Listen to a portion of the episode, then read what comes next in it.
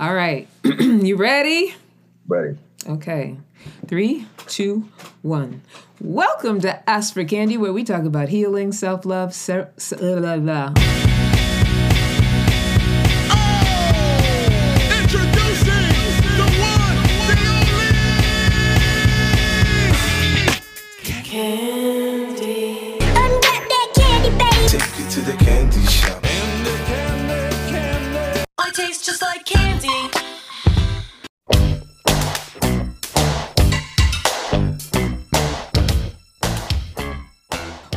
everybody. Welcome to Ask for Candy, where we talk about healing, self-care, love, sex, relationships, and what it takes to be amazing on the daily.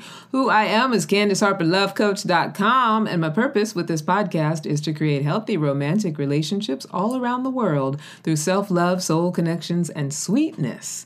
But before we get to that, don't forget to subscribe to our audio broadcast, Ask for Candy, on Anchor, iTunes, Spotify, and wherever you normally download podcasts. Also, you can email us at askforcandypodcast@gmail.com. To leave comments and ask questions. Those questions will be answered in a later broadcast. So for almost 9 years, I've been a relationship coach, a workshop facilitator, and I'm also a professional matchmaker with Luma, a luxury matchmaking service that brings high-end singles together to find their perfect love.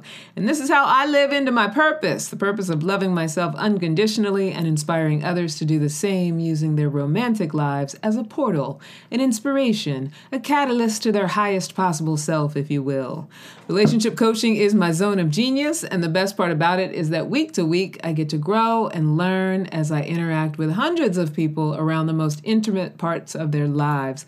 I get to take people on their journey from caterpillar to butterfly, unhappy with their love lives or their partners to ecstatic. I get to teach people how to get out of their own way and tap into love as a limitless resource. And most importantly of all I get to do is be part of what supports healthy beginnings and sustainably healthy relationships. I get to be the cause of self-love, soul connections, and sweetness. I also get to work with amazing people who are up to very like-minded things, who also want to bring love into the world, like my co-host, Mr. Frank Love. What's up, Frank Love? Hey, hey. How you doing? How are you? I'm doing great. I'm going to tell the people who you are. Frank Love is a loving husband, father of 5, speaker, podcaster, blogger, and coach. He's the author of Relationship Conversations You Don't Want to Have But Should Anyway, and 25 Ways to Be Loving. Frank is a D.C. native with degrees from Howard and George Washington Universities. And through years of research, writing, and inquiry, he has discovered that romantic partnerships tend to be anything but loving, often fraught with scorekeeping, martyrdom, blaming, and shaming. Frank believes that it's time we take an honest look at what it means to be loving and implement love skills. He also has a declaration: I want to be loved and accepted in my relationship no matter what I do, and you do too. It's a powerful wake-up call to himself and to all of us as we work to create the supportive, empathetic, and mutually fulfilling relationships that we so desperately want. And now Frank is here to introduce us to a loving conversation with the sincere hope that we will be more caring in the world and in our communities, beginning with our romantic relationships. Woohoo! I like it. I like it. Is that me? That's you, honey. That's good. Oh, okay. All right. Right? That's good stuff. I can rock with that guy. I'm wondering if I should just, and the people, you know, maybe the people will tell us as well, if I should just can that whole intro and just make it so that it's I say the same thing every week, but I always want to say it because I feel like, what if we want to interrupt ourselves for some reason? But I always read our bio so people know who we are. I'm wondering if I should just record that and then have that just be the beginning of every week, and we can then just jump into the conversation. What do you think? I'm fine with you running it down because I get to hear your voice a little bit longer, organically, like the live voice, not the recording. I get to hear that every week. That's special. Oh, I love that, Frank. You like that? Yeah. So now, were you BSing me or was that real? Was that real? No, okay. That's real. Yes. So that makes me want to keep doing it, not pre-recording it, and doing it fresh. All right. Yeah, so I'll keep doing it fresh. Plus, I like doing it fresh because I kind of start to feel a little more hype for the conversation. Do you feel a little more hype when we have some intro? Of course. Yeah. Of course. And build it up. Yeah. So today, I loved everybody. We were talking earlier, me and Frank were talking earlier about the 5 love languages. So that's going to come up in the conversation today. But also, I really wanted to talk about, because you are, my married man mind, and you get to come from that space of, having been in a committed relationship for a while, this idea, I think, that we as single people have that our soulmate is someone to instantly be recognized. Like, can you just recognize your, I feel like romantic movies and the stuff that we watch on television kind of sets us up to think that love and falling in love is something that instantly happens when you look at someone. And I think even people who are smart and cognitive of the fact that it does take a time to build a relationship with someone, when we're single for a long time, there's something within us that says, if I don't feel instant chemistry or that instant love attraction, then it's a no. Mm. And I think that's problematic. As a matchmaker and as a relationship coach, I think it's problematic that we're still out there looking for that sort of thing. What do you think about that? I think that you're going to pay. Yeah. We're going to pay. Now, you can pay up front, you can pay later, but you got to pay. Okay. And so what does paying up front mean? To me, paying up front means that we are going to allot a set amount of time or allot time for a set amount of experiences where we get to know each other and we can say, all right, you're the person who's doo-doo I am comfortable putting up with for a significant amount of time, and you're the person that I think I can work with. And we seem to see zero at the same place. Mm-hmm. Now, that leads me. Have we ever talked about my zero thing? No. What do you mean? What do you mean by that? Zero. We see zero at the same place. I could. Well, now we'll just talk about it in a money sense. Okay. If I say, I believe I have no money when my bank account says zero. Uh-huh. Not when my bank account says zero and my retirement account says zero and my credit card says zero, but just strictly my bank account. When my bank account says zero, mm-hmm. that's when I believe I have no money. Mm-hmm. Now, you may believe that we have no money or that you have no money when you have no available credit, when you have no money left in your retirement. Mm-hmm. And so those are different zeros. Yeah. And if we don't agree on our zeros, that's something to pay attention to. That's something to be aware of. Yeah. And so that's one of those experiences where I want to have with you. Yeah. I want to know and experience where your zero is. And so when I say you're going to pay now or you're going to pay later, now I could walk up to you on the street and say, hey, let's go get married. Mm-hmm. And that can happen. Yeah. And it could be a great relationship fraught with a lot of doo-doo, or it could be a great relationship fraught with minimal doo-doo. Mm-hmm. It just varies. You have to tell the people, because here's the thing. You can hear them. Huh? Okay. Huh? You can hear them? Oh, no. I was just saying for the people who are listening to the show. I can hear who? Why? You got people in the background? I got people in the background. Oh, okay. No, for the people who are listening to the show, because you keep using that term doo-doo, and I feel like that's a geographical vernacular. I feel like people from D.C., because of my family says that, I feel like people from D.C. say that, but I don't think everybody everywhere knows what you're talking about when you say that. Like, I know you're saying shit, but you're talking about the hard stuff in a relationship, right? Yeah. Yeah, I want to make sure we clarify that for the people who are like, across in the West Coast and stuff like that. They're like, what is he talking about? The doo-doo. I mean? I thought doo-doo was universal. But I understand. No, that's a very D.C., that's a very colloquial way to refer to it. A lot of people, they say shit or the, whatever. Or we could just say challenges, like you said. And that's, you nailed it with that. And so the pay now, pay later, you can connect with somebody, just love at first sight, but you're going to pay later. Yeah. You're going to be discovering things about one another, and you got to remember that you didn't allot time, you didn't set aside time to see how each of you react to given situations, or each of you or us react to different stimuli. You know, or you can wait and see, and then determine maybe this person isn't the right person, or maybe this person is the right person. There's a lot to navigate, and it just boils down to which game do you want to play? That's it. So, okay, just for my own clarification, so I understand what you're saying. So you're saying that the zero is, you know, whatever it is that we think is sort of our threshold for what we will and will not live with. And so is it the discovering of that within each other? Like, explain to me, like, how it works as far as the couple is concerned. Thank you for asking that. Yeah. So the zero and the example that I gave is we may just see things differently. Yeah. And the example that I gave about money, you may be all right with going into $10,000, $20,000, $100,000 in credit card debt. Yeah. And think that that's an everyday, okay way to be. Yeah. I may think that that's completely unacceptable. When we're out of money, we don't borrow more money. Yeah. We're out of money, and we got to make decisions based on being out of money. You may say, hell no, we're going to make decisions off these credit cards and these loans that we can get. That's two different. Those are two different zero points. Mm-hmm. That's two different places where we determine we're out of money, or where we have to act as though we're out of money. Yeah. Very, very different.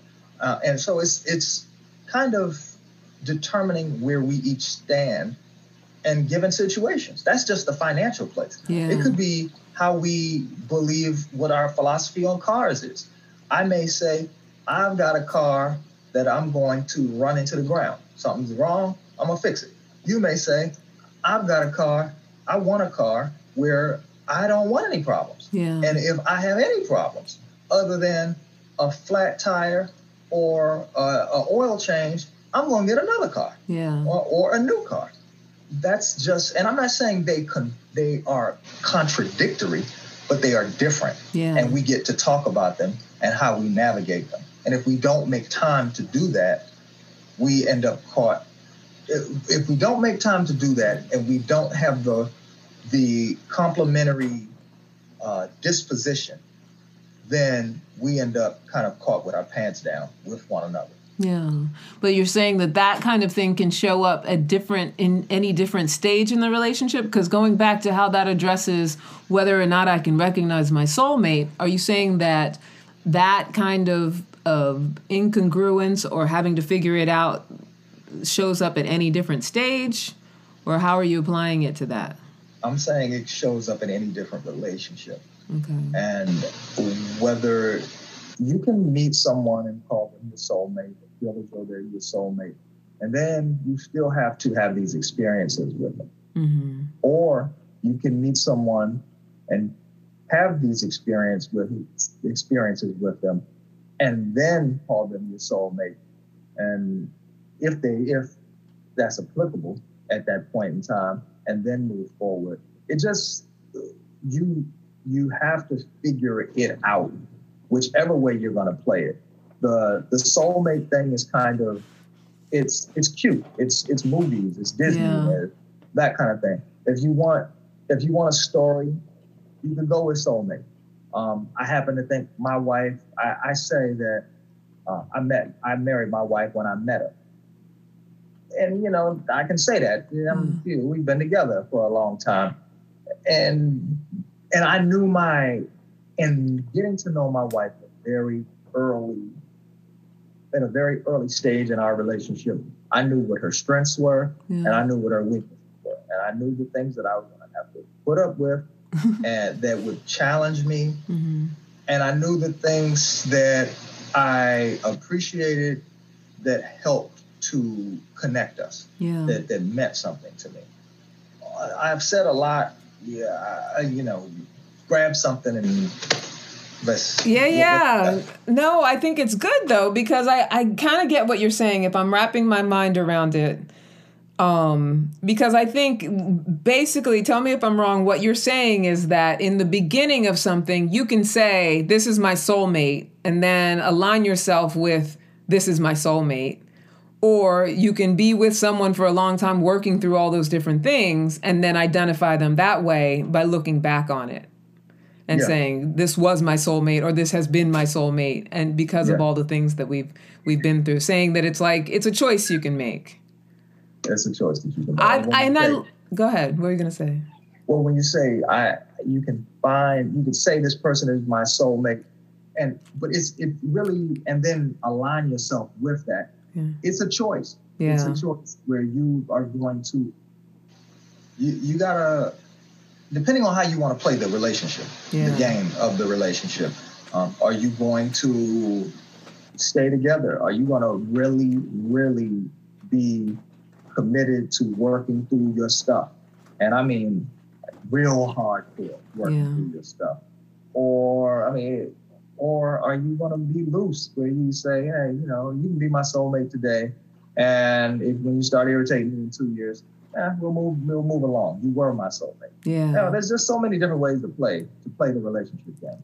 But see, I think what you're saying, though, does require, being willing to say, I'm going to take responsibility for, who I'm going to be one way or the other. Like, I'm going to say, let's say I'm a single person and I'm dating, I am going to choose someone. And this is where the sort of connection, I think, needs to be made.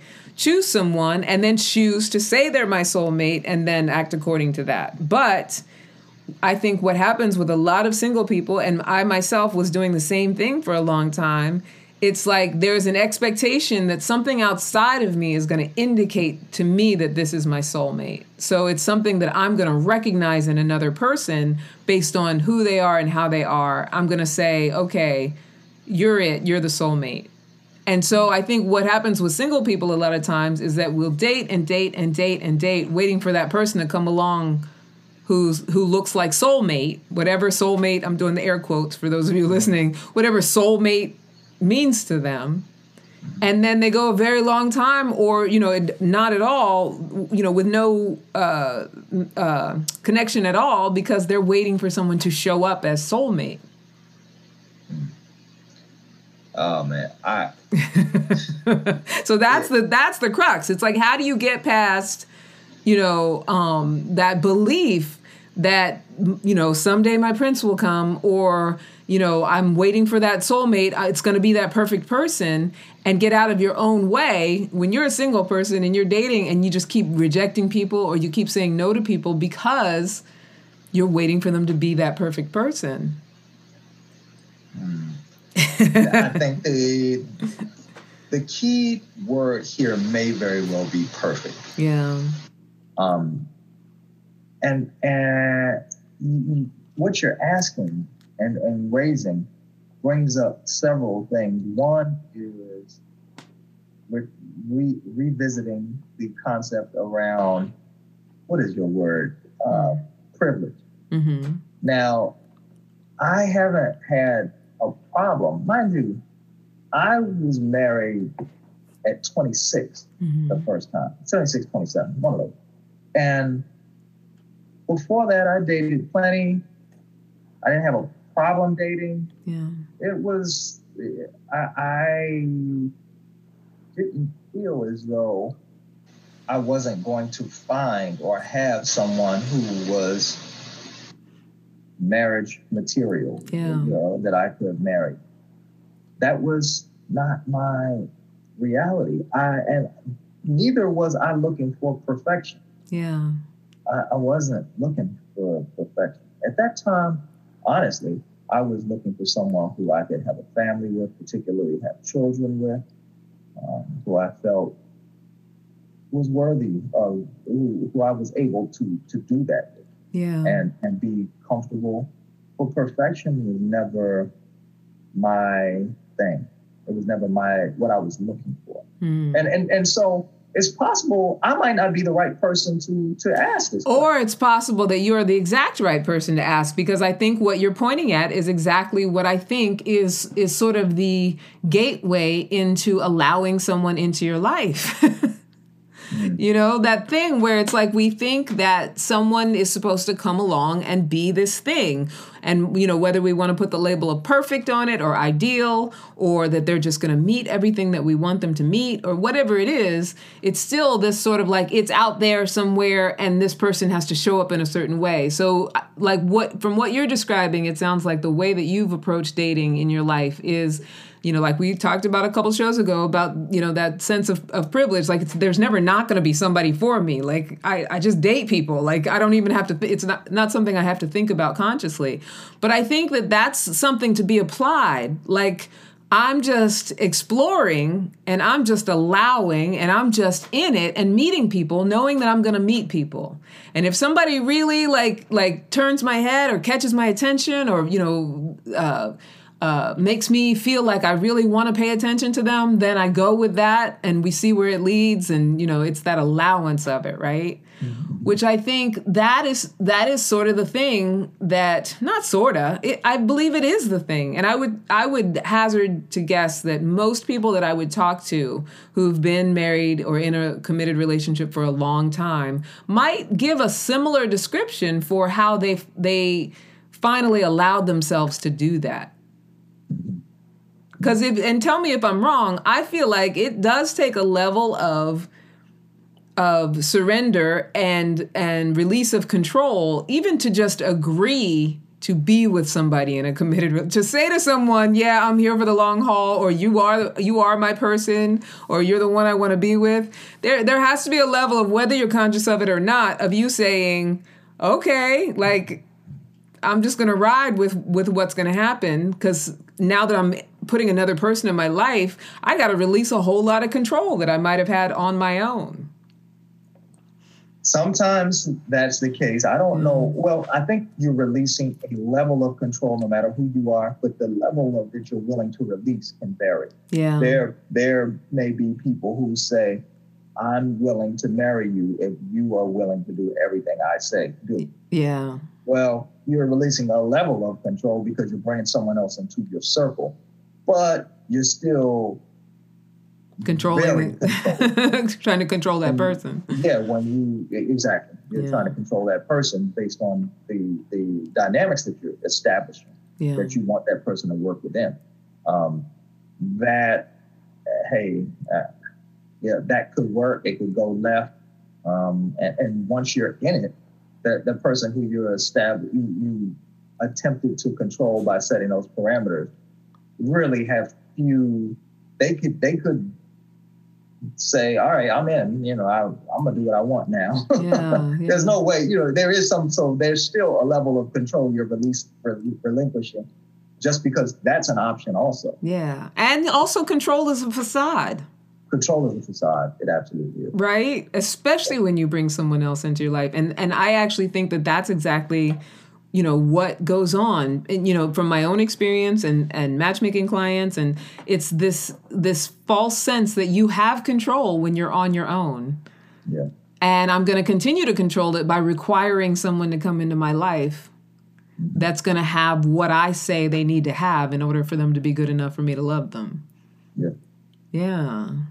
And I think, I mean, you know, I don't know. I guess it's good, because I kind of was hoping, even in thinking about this topic, that there would be that validation that you're talking about, that I really do honestly believe this, that it does take that willingness to say, okay, I am going to release control. Even with a controlling person, you can end up in a relationship, but you're sabotaging your own sustainability that way, and you're still fooling yourself into thinking, and you just said it, because you can end up in a relationship where someone's like, yeah, okay, I'll do whatever you say, until something changes and they have to do it a little different. Do you know what I mean? Or something within them says, why am I letting this person boss me around? Or, you know, something physically happens to them or happens to you, and then all of a sudden the power dynamic shifts. Yeah. You know, so I think that what you're pointing at is exactly it. It's like, and then the end, the question is, how do you share that with people so that there's an understanding? Because my whole thing is this, because, you know, I feel like my whole purpose is helping people have healthy and sustainable relationships, right? And to be able to ease into what it means to relate with others and to be able to surrender to it. Not meaning that you have to, I think a lot of people think it means you have to compromise yourself or you have to put yourself in danger. You have to let go of your boundaries. And I don't think it's that. But I think what I'm on the exploration around is how to infuse that magical secret sauce that people who do end up in sustainable relationships apply, whether they know it or not. Does that make sense? Yeah. Yeah, like how to translate that so that people who are searching right now, and, you know, I deal with especially specifically with matchmaking because, you know, people invest so much, not just their money, but their time and their heart and their, you know, and they are relinquishing control a little bit just because they're letting someone else help them. But even with that, very few of them really let you help them. Right. They want to even control that, right? But, you know, like there must be some secret magical sauce, some way to inspire them to have that sense of like, if I just let go of needing to have this person be a certain thing and having these expectations on this other person, if I allow myself to believe that my person is going to show up when I allow them to show up and when I stop needing for my expectations to be met, then I'm more likely to have a healthy, sustainable relationship. The secret sauce could be that God is going to take care of you. Take one step forward, God will take two steps for you, something to that effect. If you believe in God, you may not, you know, whatever. I'm not suggesting that you should, but nature, ancestors, whatever. What else? What else might be the inspiring force to help someone just take a step forward? Yeah. It could be nature in a different way. It could be God in a different way, meaning if particularly now, don't throw anything at me, because this could be more targeted towards women, because you all have a window. You all have about a, what is it? The fertility window? Yeah, we'll safely say, I mean, it's much bigger than this, but we'll say your fertility window is from 20 to 40. I mean, of course, a 15-year-old can have a baby, and a 45-year-old can have a baby. Totally. I would say it's more like I would say it's more like 20 to 48. Okay. All right. And I'm 49, so I mean, I probably still could get pregnant at this point. But, you know, I'm not saying that people should wait that long, but I think the window is a little wider than people think it is. Okay. Yeah. All right.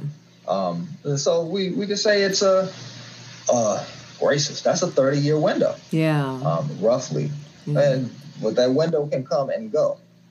And at some point, just experiment. I mean, it really is, life is so much of an experiment. Yeah. That, and you can't experiment if you're not willing to experiment. You can't be a part of the experiment. In other words, you can't be a part of, and these are a bit absolute, I admit that, you can't be a part of life if you're not in a certain level, if you're not willing to experiment. And so experiment, get out there, experiment, make some mistakes, nail it, get it right, get it wrong, and just, and that's what life is. Yeah.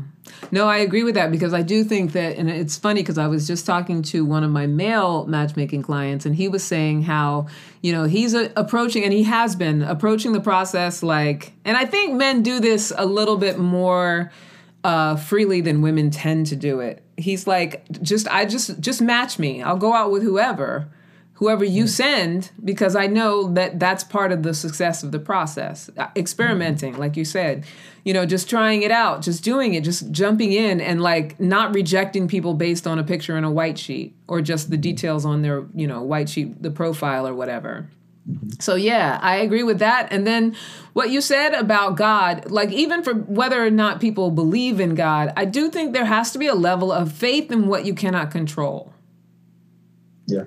Right? Just like being able to say, whether it's humanity, the universe, you know, God, if you want to say God, or, you know, all the things that you don't have control over, you know, whether you want to call it grand design, or even if you just think that life is complete, not anarchy. What's the word I'm looking for? Something that has no rhyme or reason. Like chaos. Yeah. Like if you think that life is just a, you know, chaotic happening of events, even if that's what you believe in, you still have to understand, I think, that if it is a chaotic series of events and there is no grand design and there is no big picture, okay, there's still a whole lot you can't control. Yeah. Right? Like either way. And I think that you pointed to two things, the idea of having faith in that which you cannot control, and then what was the other thing that in the experimentation, the willingness to experiment. But I think that what it goes deeper and what goes even further, as we're talking, it's, you know, I'm more and more present to it. It really has to do with, and I always go back to it, that relationship with self. It always comes back to that relationship with self. Yeah. You know, because if I don't have faith in myself, if I don't have, or if I've been through, you know, some trauma, I've been through some things that have dictated to me that the world is unsafe. You know, if I have a lot of past information that's telling me that this is how people are, or this is how life is, then I'm going to think that I'm going to need to control everything. And I'm going to think that I can control everything on some level. Mm-hmm. And that's the only way to sort of navigate. And what I meet is a lot of people who, you know, they've been very successful in their careers because they, know how to control everything. And that's great for a career. Yeah. That's, you see, you said they know how to control everything, but they really don't. Yeah, they think they do. Control their career. Yeah. And they have steered away from controlling their relationships or personal life or having even playing in that realm because it's scary to them. And that's certainly not controlling everything, but it is an attempt to control what we can control. Exactly. What we can control. Yeah. But there are many intelligences, there are many proficiencies, and some places we don't feel proficient and we don't want to touch it. Yeah. And it doesn't get any better when you don't touch it. Right. Yeah. No, I agree. I think that willingness to be an exploration around like ourselves and how we're showing up is really, really important. And I say that as a single woman. I mean, you know, I don't consider myself a searcher. I mean, love has always found me. Except for a period of time when I lost faith in the fact that it would. And when I lost faith in the fact that it would, then it felt, you know, it felt like I had to be a searcher. When was that? Probably like my early 40s. I had spent a lot of my adult life focusing on my career. And that was effective. And a lot of my clients. And it was effective. I had a great career. And I was a single woman making a great amount of money, you know, for a single woman. And, you know, living a life. And then when that was taken away or over, or when I did whatever I did to sabotage that and it no longer existed, then it was like, okay, well, what now? Because here I am, I think I was 41. And I was like, well, I chose not to take the family route.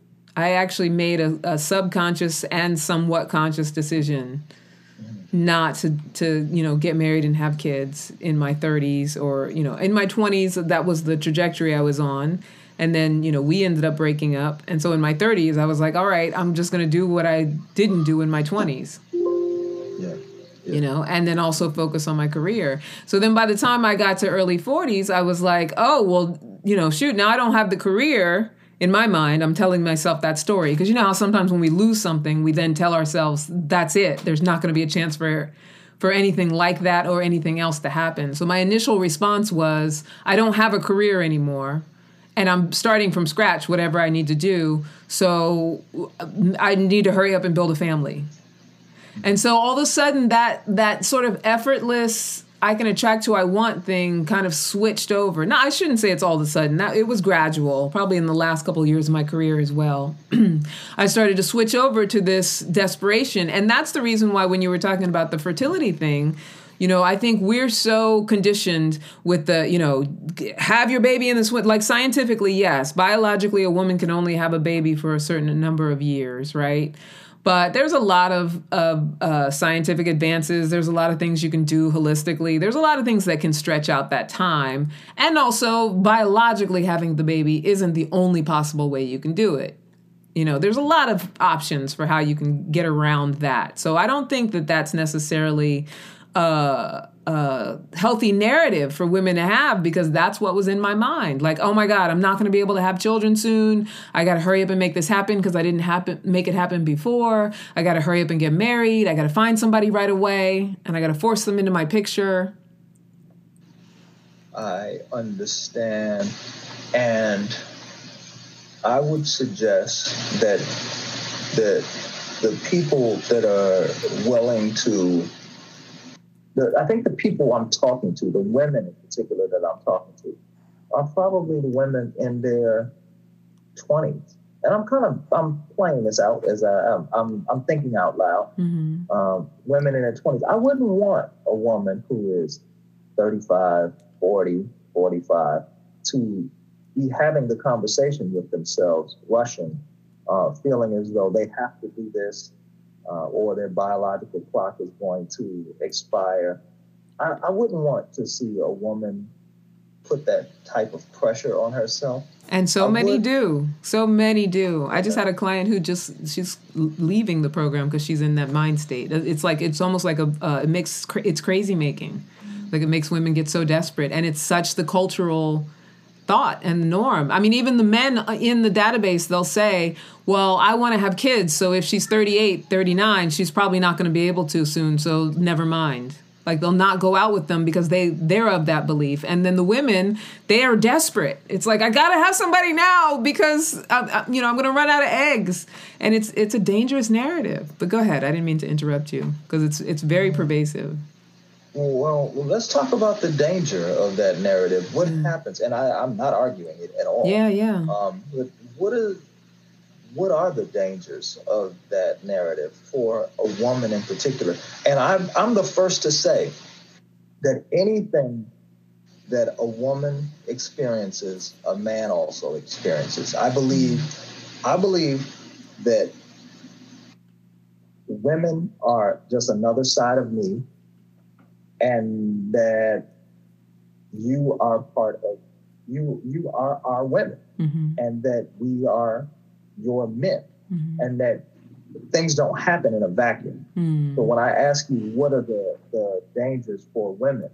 I'm not just asking you that as though the only negative effect is going to be on women. Yeah. The negative effect will transmit to men also. Yeah. I'm not sure where that is, and we could certainly peel those layers back. Yeah. But I'm curious to start the conversation, where are those dangers for women? What did you notice? What did you experience yourself? Yeah. And how did it really? You said you were worried and you were kind of full of despair. Those are not your words, but that's the sentiment I took away. Yeah.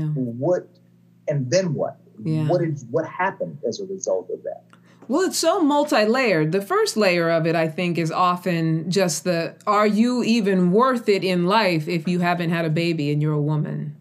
Like, what is your purpose if you're not somebody's mother? Like, I think that is a story that is pervasive in our culture as well. And I think that's a story that a lot of women, not all, because there's some that are very like, I ain't never having a baby. I don't need to have no baby, especially, right? In these days, there's a lot of women that are like, I have no interest in doing that to my body.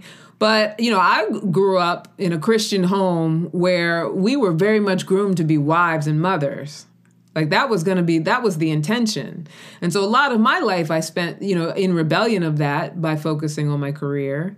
And I think that what comes up for you when you start to think about that motherhood thing is like, okay, first of all, am I worthy as a woman if I don't do this thing? Because that's, you know, my function. That's what my organs are for. And I haven't brought life into the world. So then there's that story, and however you frame it, because different women frame it in different ways. And then the next one is the, you know, the running out of time. So then that adds like a lot of anxiety and pressure. Time is dwindling. It's like watching the sands of an hourglass, right? Like it's the time is just wasting away. And when you're in that sense of lack, as far as time, as far as anything, that's when we get desperate as human beings. And so I think for a woman and for myself, being in that position of like, okay, I haven't made this happen. I'm of a certain age. I have to make it happen. And time is running out. You're willing to compromise on a lot of things that you wouldn't compromise otherwise, meaning that you're willing to accept into your life things that are completely unworkable. Things that just don't align with who you are, in the hopes that that person is going to be able to help you with what you're attached to. Now, with that said, I do think that there's something to be said for when you meet someone and you have an affinity with that person or you get along with that person, it is very important to be open to the exploration of how the relationship can go. Because I think we worry too much about red flags and boundaries and what's wrong with that person and all of that stuff. But it's a very fine line that we walk, because I do believe that there is a balance between recognizing that you can move forward with someone and then recognizing where you're at, whether or not you can move forward with someone. Because sometimes you're in a place where moving forward with that person is not a good idea, because you're not going to be able to get to a place, you know, where you can be accepting of whatever it is about them. And I honestly don't think that I would have ended up in a physically abusive relationship if I wasn't of the mindset that I desperately needed to make a family happen. Because I wouldn't have allowed certain things right off the bat. It would have been like, oh no, that doesn't feel good. I'm not doing that. But I deny, and I think a lot of women do, I just denied that part. And that part of me that was saying, this doesn't feel right. Like, it doesn't feel good. You don't want to keep doing this. Like, this is not in alignment with your happiness or your joy. You don't want to do it. Like, that part of me that was saying that, I would stuff it back down. It's like, no, but I want to have a baby. And he's good for that. Or no, I want to force a relationship to happen so that I've created something. So I'm not, like, useless. And he'll be good for that. Okay. What's the advice you are about to give to a 25-year-old female who is talking about her career right now, and that's all she wants to focus on, and she'll wait till later to look at having a family? This is your moment. What's your advice? It's interesting that you say that, because I was just talking to, I call her my daughter, my friend Zaria, who is 23 years old. And we were just talking the other day. I'm sort of like a friend, mentor, you know, surrogate mother for her. And, you know, and she was, and she's a go-getter. Like, she's a money maker. She's a hustler. She, in a legal way, obviously, but she knows how to have her life together and have what she wants to have. Like, if she says, I want a car, she figures it out. She does everything above board, you know, all of that stuff. Very focused on her own sort of advancement career-wise. And, you know, I think that it's important to know yourself. And to be making your decisions based on a deep level of knowing yourself. And so for me at that age, my choice to focus on my career, my choice to go the route that I went was more about rebelling against stuff that I hadn't healed. Like I said, you know, I was groomed to be a wife and a mother. So a lot of that was rebellion stuff. You know, I was even rebelling against the religion. Like, you know, I didn't want to be a Baptist because I didn't want to do any of that traditional stuff. But that's not the reason to be making that choice. What I would say for, you know, younger women is that, you know, what's really important is to get past the past, heal the past, forgive the past. Whatever stuff you still have around your parents and what you think about them, whatever decisions you are making for yourself that are based on what they'll think about you or siblings or, you know, whatever, Get real clear on that stuff so that you can heal it and clean the slate and start from nothing. Because it's okay to not want to be a mother. It's okay to want to focus on your career, but it's not okay if you're not doing it solely for yourself. If you're not solely doing it with an intention of living out what you feel is purposeful for you. And it's also okay to say, I don't want to have a career. I just want to be a mother. I want to, be somebody's wife. Perfectly fine, as long as it's something you're choosing to do because that's what you know is right for you, not based on what you've been told is right for you or wrong for you. That's what I would say to any 25-year-old. And that's what I tell Zaria when I talk to her too. Just, you always have to be so true to yourself, but you can't be true to yourself until you know yourself. And I think when we're in our 20s, we think we know ourselves because we feel so grown, right? But we're still so fresh from our childhood, it's almost impossible not to still be influenced by our conditioning and what we were told about ourselves. Yeah. And even though I'm not a parent, I would even take it back as so far as to say, as a parent, or, when I've had relationships where it's a parent-child energy, I always just try to have real cognition about what I cast onto them, what I say to them about who they are, because the journey, I think, of our lives is coming to know ourselves. And I think sometimes parents can deter the success of that journey by making identifications of their children. Like, this is who you are. This is what my mom used to always do this thing where you're good at this and you're not good at that. You're good at this thing. This one's my one who knows math. This is my creative one. This is my one who, is going to take care of me when I'm older. So it's like casting all these identifications on your children, and everybody's a possibility of anything, right? Like, we're all a field of possibility, but oftentimes I think, and I say all that to say also that even with my matchmaking clients, I recognize it. Like, I have clients that I can tell, especially the younger ones. I have a young one now. She's like 30, and she's still so under the influence of who her parents have told her she needs to be. And she told me the other day, she's like, I love to travel. I love being on my own. She's traveled basically the world. She's a nurse. She's basically traveled the world. She, loves the stuff that she does on her own. She's very self-sufficient. And she's somewhat resistant to this whole dating thing, And, I think it's something that her mother pressures her a lot about, that it's something she has to do because that's what they do in their family. And she's not ready for it. That's not her. At least not now. I think, I say all of that to say it's really important to know yourself. Can you have a focus on a career? Can you really be focused on a career and have good relationships? Maybe the question I want to ask is, can you want to avoid children or having children and feel comfortable with the level and quality of the relationship that you have? You mean, I don't know the answer. Do you mean if both of you don't want to have children? No, I mean just one person. If you yourself does a desire to focus on a career have anything to do with the quality of the relationship that you have? And I'm not just talking about romantic relationships. Yeah. I'm talking about any relationship. Are they related?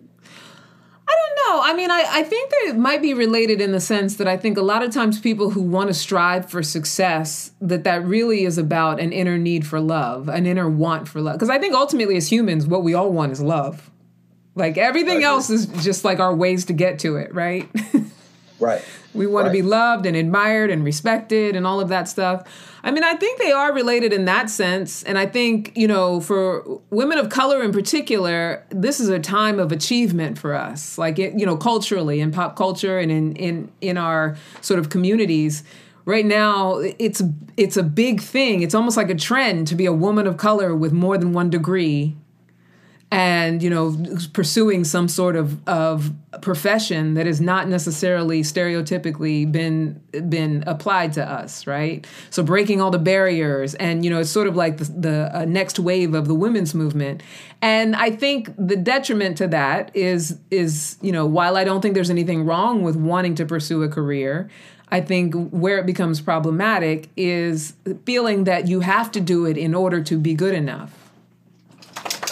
Whether it's to be good enough for a relationship, or to be good enough for your family, or good enough in the eyes of society, whatever it is, I feel like, you know, because of, and we always get back to the racism thing somehow, but because of the years of oppression that, and not, you know, and not just because of the years of oppression, because I think that white women undergo the same thing as well.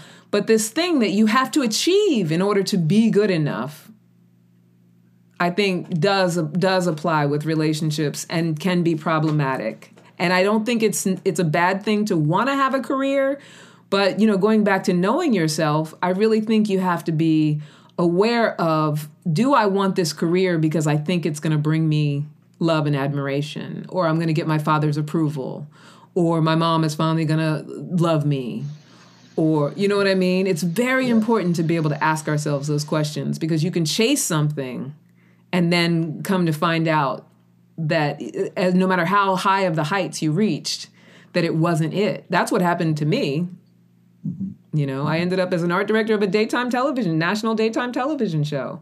I mean, you know, as a black female art director, that's pretty much where you want to get to, right? Except for, you know, unless you're going to go into the whole corporate thing of entertainment and own your own network like Oprah, like you want to get to national television. So I got there and then got fired from there. But even before I got fired from there, realized that this isn't it. It's been great. It's been fun, you know, and I wouldn't trade it, but I got there and realized that there was more to it, because I didn't do it from a place of really knowing myself. I just kind of went along with, okay, this is what I've always been good at. This is what I know I don't want to do. Let me just follow it. I find that this is what I know I don't want to do. I wonder if that was poverty. You know, is what I don't want poverty? And what I find around a lot of people go into a career trajectory based on their first job after college. Yeah, and it's not even so much really what they want to do. I mean, some people do, for sure, but often we just build on that first job. Yeah. You know, if you're a physician, that's a little different. If you're a newscaster and if you go for the television journalism and you end up a newscaster, that's not what I'm talking about. Yeah. But if you're in business and your first job is in insurance, and then your next job after that is in insurance, because you're building on what you learned in the previous job. That's a different. That's how many of us land in a given career trajectory, and it could be very unsatisfying. Yeah, I definitely think that's a thing. I mean, I definitely think that a lot of people will pursue a career trajectory because they just don't want to be poor, and they'll even pick a specific industry because their likelihood of making more money is higher. I mean, for me, I went into the entertainment industry, so I've never been afraid of being poor, and that wasn't the driver. Because most people who go in entertainment don't end up rich. Like, it's a very small percentage. People look at entertainment and they think, oh, you're going to be wealthy because you work in entertainment. But not unless you really get to some level of success are you actually going to be wealthy. So, you know, that's not... And really, you know, my whole thing was always in the arts. So as long as I was in the arts, I was happy with that. So that's not the industry that you pick if you're trying to avoid poverty, because there definitely were, you know, ups and downs as far as that's concerned. But you're right, though. It is a thing. And it still comes back to knowing yourself. Like, if I know myself and I'm honoring that knowing of myself, I'm not going to just put myself through a career just so I can make sure that I can follow a financial trajectory that will have me not poor. I'm actually going to know how to live purposefully. right? I'm going to trust that everything that I need is going to be provided to me because I'm so living in my purpose.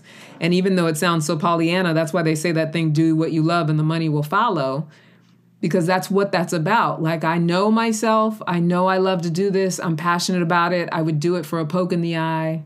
You know, I can do it in my sleep.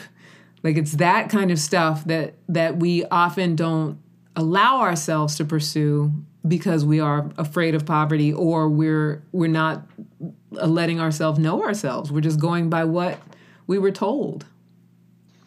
Yeah. Yeah. I was asked once by a sister what it is I would like to see. Maybe it was what I want women to know, or maybe it was what I would like to share with women. And the answer to either is, I really would love for women to create an identity for themselves that has nothing to do, or minimal to do, with men. Mm. What I see women striving for in the career path is often following the often sick or negative or trajectory that men are creating for themselves to outdo one another, to be better than one another. Mm. And I would love to see women like see that as its own problem. Yeah. I mean, and it has that career stuff, that desire to outdo other people, to be better than other people. It has its own elements of sickness to it. Yeah. And many women just want to get into that sickness instead of realizing that's a sickness and I don't want anything to do with that. Yeah. Like, I'm fine without playing that game with men. Yeah. So just how do women self-define? How do they see themselves without being influenced by men? And it's not possible not to be influenced by men. We're all in this together. But how do you not want to take on masculine traits as you work to self-define? Like, how do you embrace femininity? How do you define femininity? Yeah. That's such a big thing. I think that's a great question. And, you know, and I think that is part of, you know, what is the struggle, because it does take a high level of espousing masculine energy. We all both have it, right? So men, women, however you identify yourselves gender-wise, it's like we all have masculine and feminine energy, and the ability to apply masculine and feminine energy to any particular situation.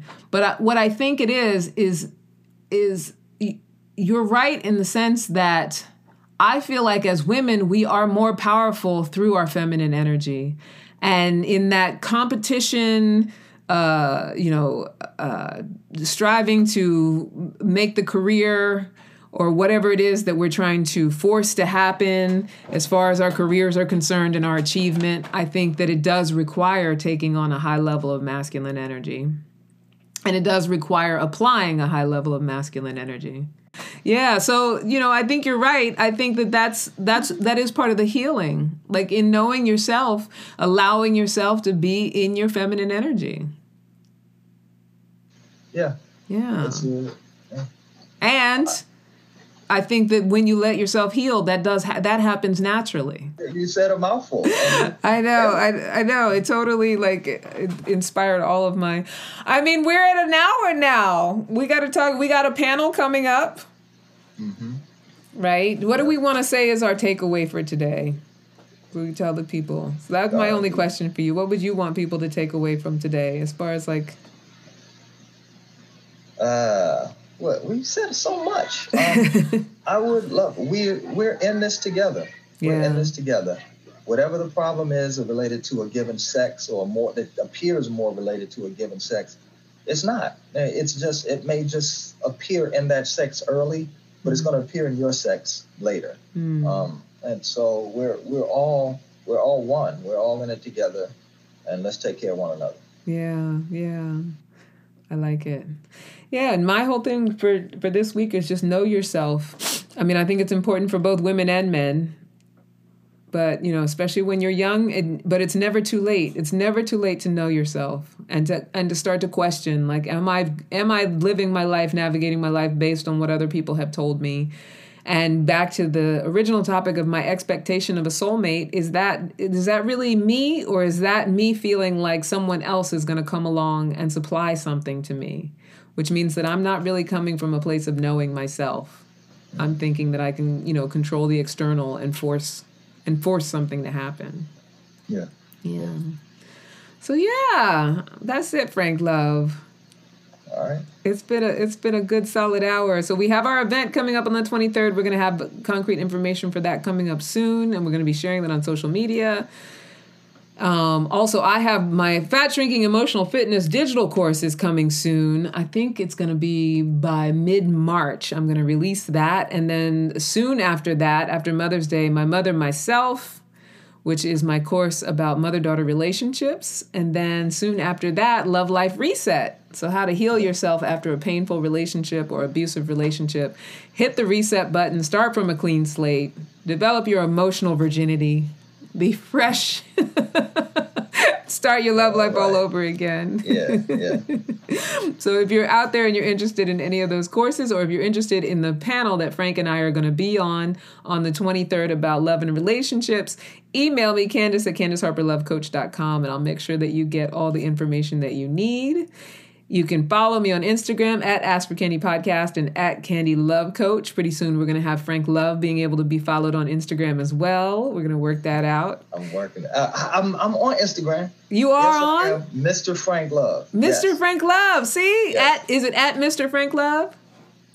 Yes, I see. You're asking me stuff. I think it's spelled out Mr. I don't remember. Okay. I think it's spelled out, Mister. Well, we're gonna confirm that for next week. But in the meantime, if you're out there listening and you're an Instagrammer and you want to find Frank, look for Mr. Frank Love, and I think it's probably at Mister, either spelled out Mister M-R, but the at symbol, Mr. Frank Love, and find him on Instagram. We're gonna start posting about our upcoming events and happenings, and you can email both of us at askforcandypodcast@gmail.com. Any questions or comments or topic suggestions will go to both of us, because I always share them with Frank, and that's it. Is there anything else you have, Frank? See you next week. All right, my love. Until next time, never forget you are a love machine. If you ever start to feel like you aren't getting the love you need, just make more and then ask for candy. Bye now. Mwah, mwah, mwah. Love you.